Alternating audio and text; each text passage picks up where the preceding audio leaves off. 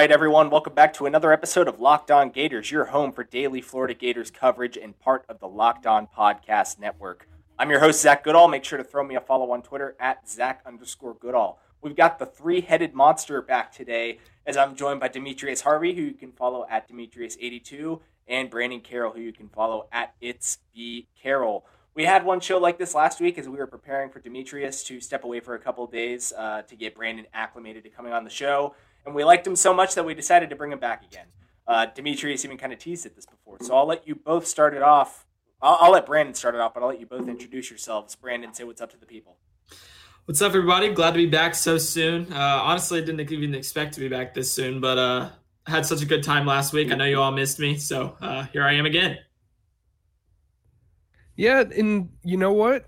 I think that this is a great deal. I told you guys that Brandon would probably be back sooner rather than later, and you know I wasn't wrong. You know I'm not wrong about a lot of things, as you guys know. So it's just a perfect timing and a perfect way to break out this Florida Georgia week with Brandon back on the podcast. So I hope you guys enjoyed the last episode, and I hope you enjoyed this one. Demetrius, remember uh, last night when we recorded a pod and you had to apologize to Todd Grantham? I think you were kind of wrong about something there. So you say well, you're not. I mean, you say you're to... not. You say you're not wrong very often, but that's the first. Subject I don't think that I show. was wrong. I don't think. I don't think that I was wrong at all about how the defense was performing over the first three games. I think that everybody would agree with me. I just was maybe a little bit misguided on how they might perform throughout the entire season. And you know what? I apologize to Todd Grantham. We're moving on. I on I, I am just pulling your tail because I like Brandon more than you. Anyway, we are we are on to Georgia, as Dan Mullen said today when talking about the suspensions and fines that we covered in yesterday's episode. Not too much more to go there. He said it. They put out their statement, and it's in the past. So, you know, we've even got some stuff to pull from Dan Mullen's press conference today when we talked to him. Well, we're recording this today. You'll hear this on Wednesday. On Tuesday, we recorded this Tuesday. You'll hear it Wednesday. Uh, they get it. We talked to listen. We talked to Dan Mullen. We talked to Todd Grantham, and we talked to Brian Johnson today. Uh, and really, while we heard some from Dan Mullen, we really heard a lot more from Todd Grantham and Brian Johnson. So we're going to be going with both of those guys as we start this press as we start this podcast. And then in our third segment, we're going to have some fun and try and predict Florida's opening script against the Georgia Bulldogs. But let's start with Grantham. Uh, he talked about the defensive performance against Missouri. It was obviously unlike anything we had seen all year long, like you said, Demetrius. What did you learn from this press conference today when talking to Grantham about some of the mistakes that have been made in the past, the corrections they've made, and what they can build upon? Well, I think that it was more so basically what we were talking about last night and the impact that Kyree Campbell has on this defense. And it's not just about him playing, you know, defensive tackle for this defense or starting or playing the majority of the snaps it's also about the other players around him. So Todd Grantham basically said it today. He said, I think the biggest thing is it goes back to last week. You've established your physical presence in the game, being able to limit their ability to rush the football, which I will add that they were able to stop Missouri from running the football. I think it was 1.7 yards per carry. I mean, I know they were trailing for a long time, but that's pretty significant. 40 yards on 23 attempts. and that's crazy. But he, he he went on to say that really the guys did a good job of being physical and then executing the game plan that allowed guys to make more plays. The credit goes to the players and the ability to have some guys available that gave us the flexibility to play guys where they need to most be playing. Mm-hmm. And that means what he was talking about and what he essentially said later on in the presser was that they're able to play Brenton Cox in his natural position. I don't know if you guys noticed this on the tape when you guys watch the games, but – when Brenton Cox was playing, he was playing a lot of defensive end. Yeah, he was standing up sometimes, but he was having to play that more contained defensive end role more so than play the just rush the passer, get after the quarterback, get after the, the, the run game off the edge. Having a guy like Kyree Campbell back taking up blocks enabled them to be able to play him in a better position. I think that that's what Todd Grantham got out of his players on Saturday, and that's exactly what they were able to do. So moving forward, I guess they're going to just keep trying to maintain the players that are there and have more once more guys become more available, they'll be able to play them at their best positions and it's going to be interesting to see. I mean, Kyree Campbell clearly made a huge impact on this defense.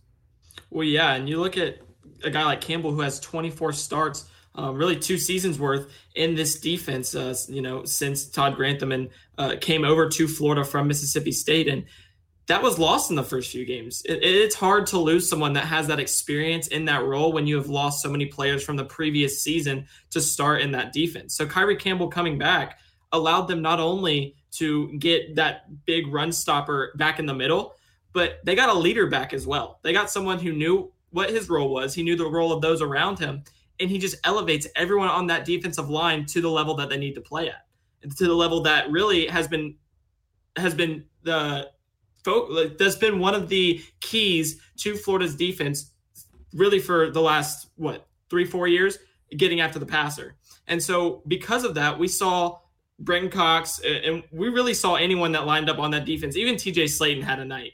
Um, you know even in the secondary everything. Communication looks much better. There was just a there's a energy that he brings to the field and really I think that it was a, he was a big portion of what we saw simply because they got a guy that understood the playbook, understood what was being asked of him, and he was able to cast that off on the other guys alongside him. Yeah, without a doubt. And this is something that we mentioned before. You said Slaton. He only played 32 snaps. I believe that was his low on the season. But what do you know? In the second half, he, he was an animal. He played much yeah. better when he was fresh. Zachary Carter only played in the first half. And actually, he still, according to PFF, it looks like played more defensive tackle than end. Uh, he's still going to do that. He's going to be playing some three technique in the scheme. But we do see encouraging things from him when he's playing end. And over the past two games, not just Missouri, but also Texas A&M, he has started to take more snaps on the outside than he did in the first two games of the year. And that's just the thing. Like Grantham said, Campbell allows them to put Carter, to put Cox in positions that they're more comfortable. And then that's another thing that Grantham added is we really did start to see that pressure come from Cox and he's a guy that we were talking about before the show. We, now is the time that we think he can start to come alive. I mentioned it last night, and Demetrius uh, did as well. We were talking about how young his playing career still is. Really, he's he, Missouri was his fourth game as a Gator, and otherwise he had one start for Georgia in his true freshman season. Had some playing time, but still limited when it was in general. So he's still coming along. He's now in a comfortable position we're thinking that, especially being motivated, Georgia could be the game where he comes alive. What do you think, uh, Brandon? Well, first of all, this is a kid that he played with Georgia. So this game already has an added motivation in his mind because he wants to prove that they let a good one go.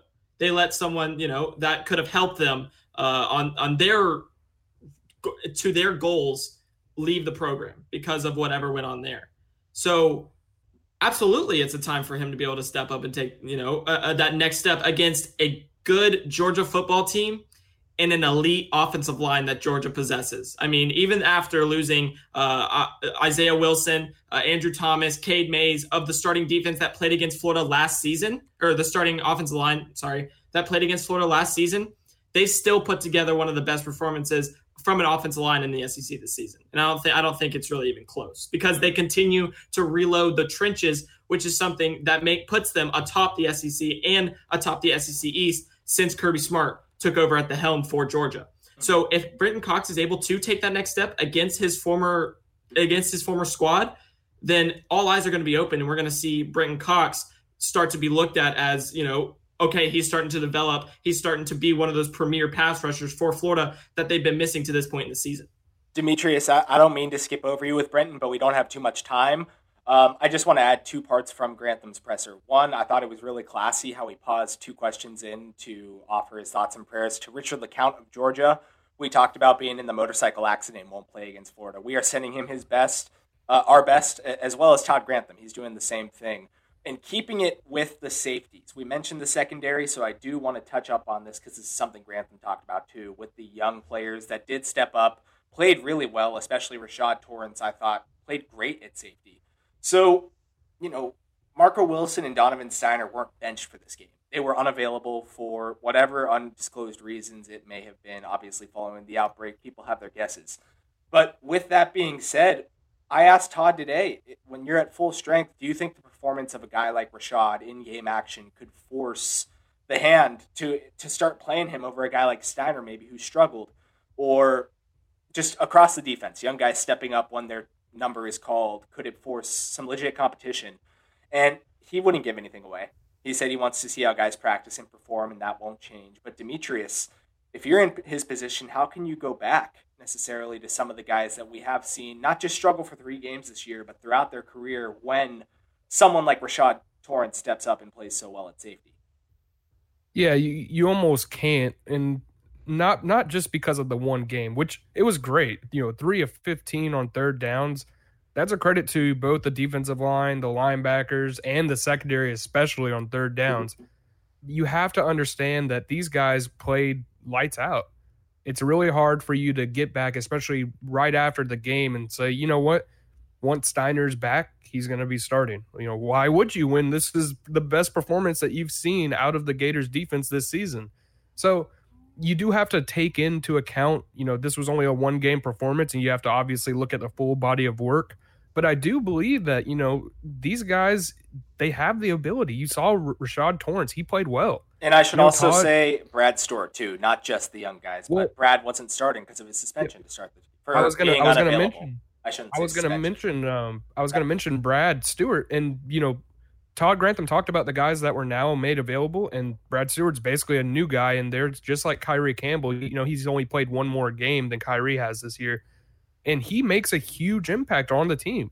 Him being in and having Marco out not necessarily saying that Marco wouldn't have played well. Who knows how he would have played with everybody else around him playing extremely well on Saturday but him being in there, he clearly had an excellent game. He had probably out of all the defensive backs, him and then obviously Elam have played probably the best in, in Torrence. And then you got Tre'Vez Johnson. Just all these guys came in and they were able to play to their best of their abilities. But you ask, you know, how can you go back to guys like Stiner and maybe have Elam or not Elam, Marco Wilson, you know, going back to him and players like that? it doesn't necessarily mean you can't go back, but it does give you a lot of credit to be able to say, you know what, we are going to play these guys more. We are going to play Rashad Torrence more than he did, you know, over the past couple games prior to or after the Ole Miss game, which is when he really got some some some action in there. Mm-hmm. And maybe you will start mixing it up a bit more. We'll see. You know, it's a if it's about getting guys in the best position as possible and about having guys available to allow you to do that, then it just makes sense. You're going to play the guys that have performed the best. Definitely want to apologize there for saying Brad Stewart was suspended. I don't know if that's why he missed the first two games. I got kind of confused in the running talking about his past two seasons. Uh, definitely my fault, mistake. Anyway, we are moving on, and we are going to be talking about the offensive side of the ball. Brian Johnson met with us today. I'm sure we'll have a little more to pull from Dan there as well, talking about the offense. Uh, what he's seen from the run game, uh, what he saw against Missouri, and where they can go against Georgia after these messages. What's up, everybody? This is Zach Goodall, host of the Locked On Gators podcast. These days, everything is go, go, go. It's nothing but nonstop hustle all the time. Whether it's work, friends, family, a million pressing social issues, or just an expectation in general to be on 24 7. Sometimes you need to just take a moment, turn off, hit reset. You need to chill. That's when you reach for a Coors Light, especially on game days, man. I'll tell you what, I can't really drink much during college football Saturdays, but on NFL Sundays, it's therapeutic for me, man, to sit down, drink a beer, and enjoy some football. And that's what I do. I'll reach for a Coors Light. It's the official beer of watching any sport, just to drink beer. It's mountain cold refreshment that's literally made to chill. It's cold lagered, cold filtered, and cold packaged. Coors Light is the beer I choose when I need to unwind. So when you need to hit reset, reach for the beer that's made to chill. Get Coors Light in the new look delivered straight to your door at get.coorslight.com. That's get.coorslight.com to get Coors Light delivered straight to your door. Coors Brewing Company, Golden, Colorado. Celebrate responsibly. You know, I've been trying to get back in the gym recently, but I just couldn't figure out what to do after. Sure, I can just make a protein shake, but that's annoying. It doesn't always taste good and it can be time consuming. That's why I've started to eat Build Bars right after my workout. Not only do they taste amazing, but they are incredibly healthy with 19 grams of protein in the peanut butter flavor. I can't go wrong. Now, I'm not a keto guy myself, but it's a low calorie, low sugar profile that makes it easier for any of you out there that are.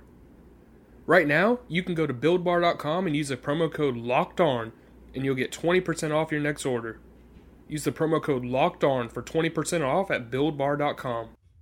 So I felt kind of bad. I had a question for Dan at the start, at the end of his presser uh, about the run game, why they kind of struggled uh, with in the red zone when they were running the ball, or maybe the pass game was dictating that because they did move down the field on the first two drives uh, pretty well. So, but I didn't get to. There wasn't enough time, so I had to lead off Brian's uh, presser with kind of a harsher question than I was anticipating. But he gave a really great answer. Um, he wants to get better in their red zone production as a whole, not just running, but they want to score touchdowns. We've heard it all year long that they want to score touchdowns on every single drive. They'll take the field goal if they need to, but it's it's all about them TDs, baby. Yeah, it, it really is, huh? And you know what is interesting? We can kind of go back a little bit to what Dan Mullen talked about uh, in his press conference, where you know I, I asked him, I said, you know, is that the most complete game that he's played or he that he's had with his team, obviously this season? And he was like, you know what? It it might not have been the most complete game. Obviously, every coach wants to score on every drive, but I mm-hmm. also added that you know the Gators often struggled a little bit in the beginning of the game, and not to say he didn't like that, but it was more of maybe the expectations he said this maybe the expectations for his offense or for this gators offense is a little high. You know they're not going to be out there scoring 80% of their drives. And he's right you know they're not going to be a team that's going to sit there and score every single time they touch the football even though they want to. And that's what every single quarterback coach whatever you want to say every single player is going to say that they want to score on every single play. And maybe their offense did play a little bit down but it's Dan Mullen said it, you know, maybe that's just how a normal offense would look.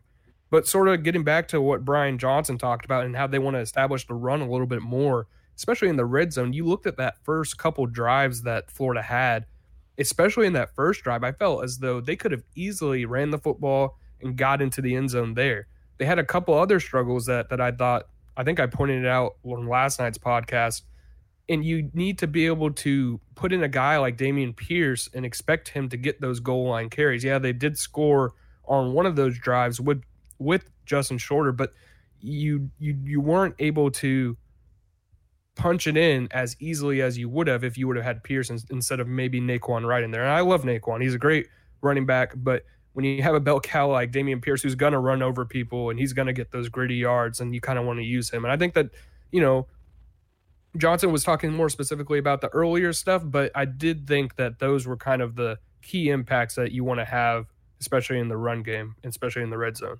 You know who had a big uh, had a big night running the ball? Hmm. Lamar Trask. Oh, don't say we we talked um, about it with we talked about it with Brian too. He did have a little bit of a slow start, and as as you said with Dan, they they can't possibly expect to score every time they touch the ball, even though they'd like to. And Dan is admitting that the expectations might be a bit high. So I guess we're harsh on them when we criticize them for not scoring on the first two drives of the game. But Brandon, he mentioned that as things went along, he really picked up. Uh, he had a willingness to get first downs, and we saw that as he ran the ball while the game went on. And of course, through the air, he ended up setting the record for UF uh, four consecutive games with four touchdown passes. What have you? What did you see from Trask? And listen, I understand he's not a rushing threat. I don't think he's going to lead Florida in rushing many times, but I will call him that name every time he does. The, I mean, unfortunately, when he is able to occasionally even be somewhat effective as a rusher, can that elevate Florida's offense beyond when they put Emory Jones and Anthony Richardson into the game? Well, of course it can, because Dan Mullen has said for how long since really since he's back at Mississippi State, he doesn't need a talented runner. He needs a willing runner. And that's what Kyle Trask was. He proved. He proved he was a willing runner. Obviously, he doesn't. Uh, he's not as elusive as some of the other guys, and that, that's a bit of an understatement. But he he churned out yards and he led Florida in rushing. But the thing that I see from Florida is there's a necessity to establish the run game, especially in a game that, that is upcoming with Georgia, that the winner historically has won the rushing battle, at least in the past few seasons. But it's good. I th- I feel like it's more important to there's there's no really certain way that you can say, all right, they need to rush Dameon Pierce, you know, this many times. They need to rush this player this many times. This can come from a multitude of different places. We could see Kadarius Toney get a few, you know, sweeps. Uh, they tried to do it with Trent Whittemore uh, one time that didn't really go anywhere. You know, uh, they have three running backs that can really rush the football. I, I don't mean to interrupt you, but someone floated the idea that that was just setting up a trick play against Georgia, and they're going to Oh. run that again with Trent, but have him throw the ball.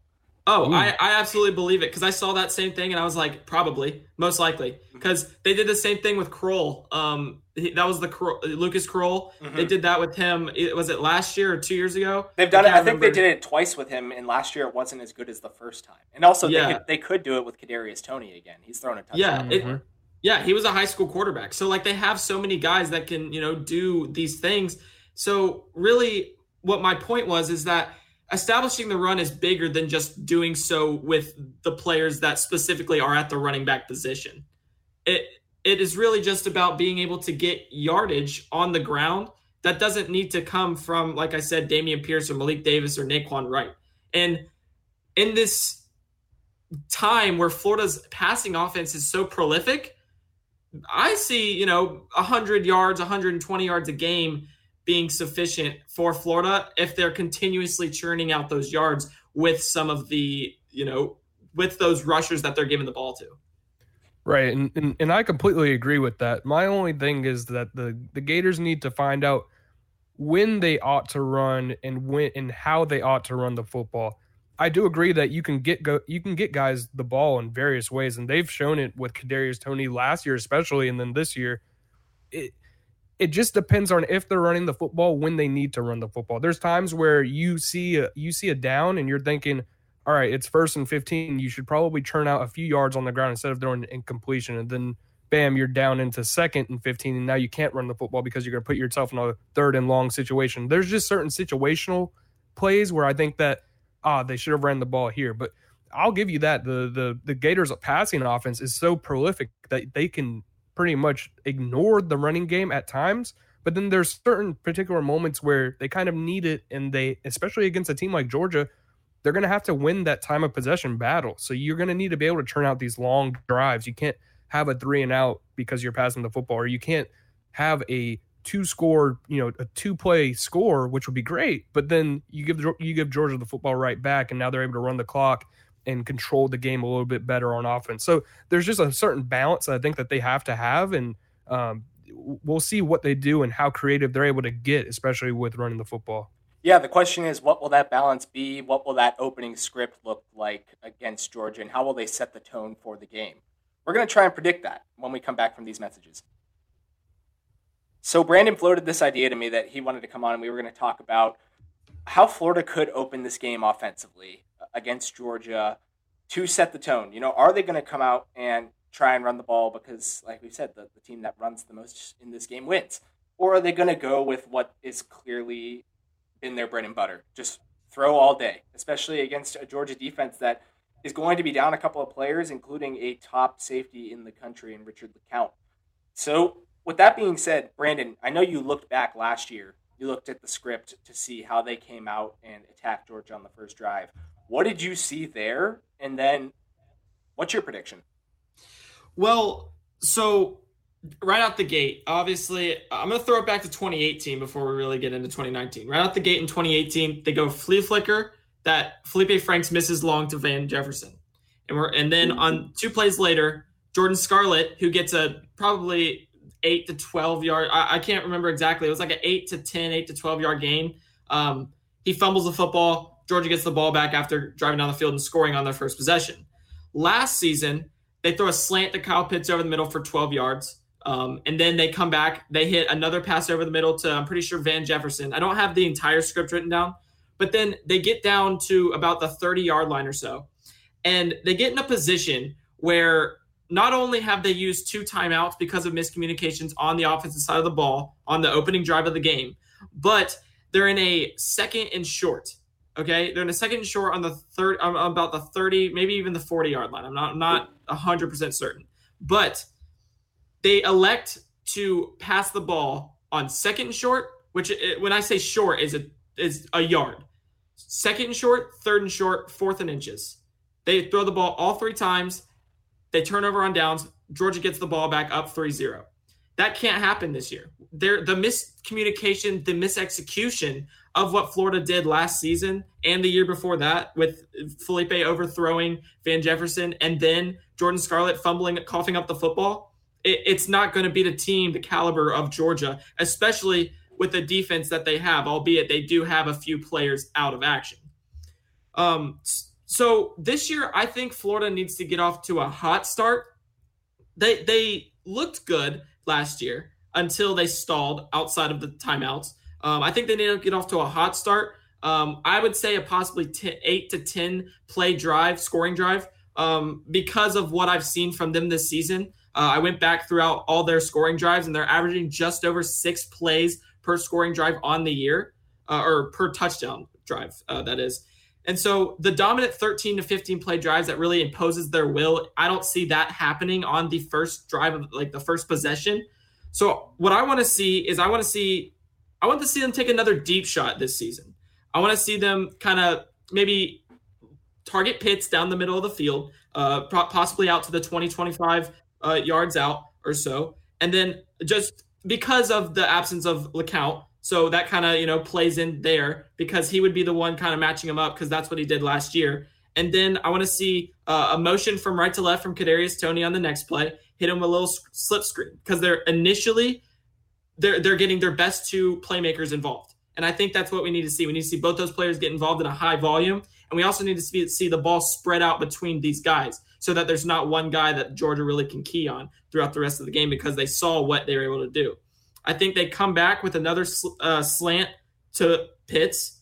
And then this is when we start seeing them rush the football. Give it to Dameon Pierce, go up the middle, bring in Malik Davis, uh, I, and then have him motion out to the right or the left, play the flats. And I, I just think, for the most part, not to be sorry, being a little long winded, I just think that distributing the ball to a multitude of different places, getting a multitude of different guys involved, and really just working the field against the Georgia defense because it's going to be missing some key players is really what Florida needs to see. Yeah, and at safety, there's LeCounte, and there's also Lewis Cine. We, are not sure. I think that's how you pronounce it. Uh, we're not sure where he's at. He was part of that injury report that came out yesterday where he has a chance to play, but he, along with several Georgia defenders, were hurt against Kentucky. So I, am with you. I'd like to see that shot. I think, and I'm not going to be as descriptive as you, but I think it's, I see it similarly happening to the way you described it. I think it's going to be similar to last year without the miscommunications because I think this offense is just way more in sync. Kyle Trask was still getting used to things. I mean, he was he was hitting it. He was doing well, but he was still getting used to being the starter and now it's the year under his belt since then. We shouldn't see those issues. If we do, we have a problem. Um, and but I still see Dan being stubborn in terms of they've done it all year. They've done it since Cal took over. They want to throw the ball and they'll complement with the run game. So, yeah, I, I do see them coming out and attacking once again through the air. And maybe it won't be a second, third, and fourth and short, multiple passes in a row type of situation. Maybe he's learned from that. But they are going to try and impose their will through the air, considering the injuries and considering that's just what they do you know what? Well, what I really liked about Brandon's, you know, preparation of this script is getting the getting the football into the playmakers' hands right away. You, you talked about the the deep shot to Kyle Pitts, and I feel like we see that pretty early on, consistently during these mm-hmm. first, I guess, four games of the season. I feel as though that that's one of the things that they do try to do. Uh, we saw it this past game with the 32 yard reception, which was I, I don't I don't know if I said it yesterday, but it was probably the best throw I've seen Kyle Trask make. And I feel like I say that a lot this season, and perhaps it's because I'm paying closer attention, but that was an incredible. Sorry to interrupt you, but that's back to back games where he had the best throw we think he's had to Kyle Pitts, right? Yeah. Let, maybe it was a different receiver against Texas A&M, but it was Toney. It was Toney against Texas A&M. Oh, that's right. It was the touchdown on the, on the right I, side. Oh, the For one over reason, the shoulder that fell into yeah. For some reason, I yep. thought there might have been another really good throw. But yes, there was yeah, probably back, another great. There, there, there it is though. Back to back games where we say it. Right, exactly, and, and, and it's just amazing. And maybe he'll he'll have another one where it's a super tight window. And you know, Brian Johnson actually talked about this. You know, against a team like Georgia, a defense like Georgia, you're going to be playing against tighter windows. You're going to be playing against guys that get off the blocks way, way quicker. They're going to have to play more efficient against this Georgia team. And I feel as though getting the football into your playmakers' hands early and often is going to be the key to success. Um, Kadarius Toney, I like having him go out on a little jet sweep, getting him involved in the action, going out into the flats and then making guys miss. We've seen that he's able to do that plenty.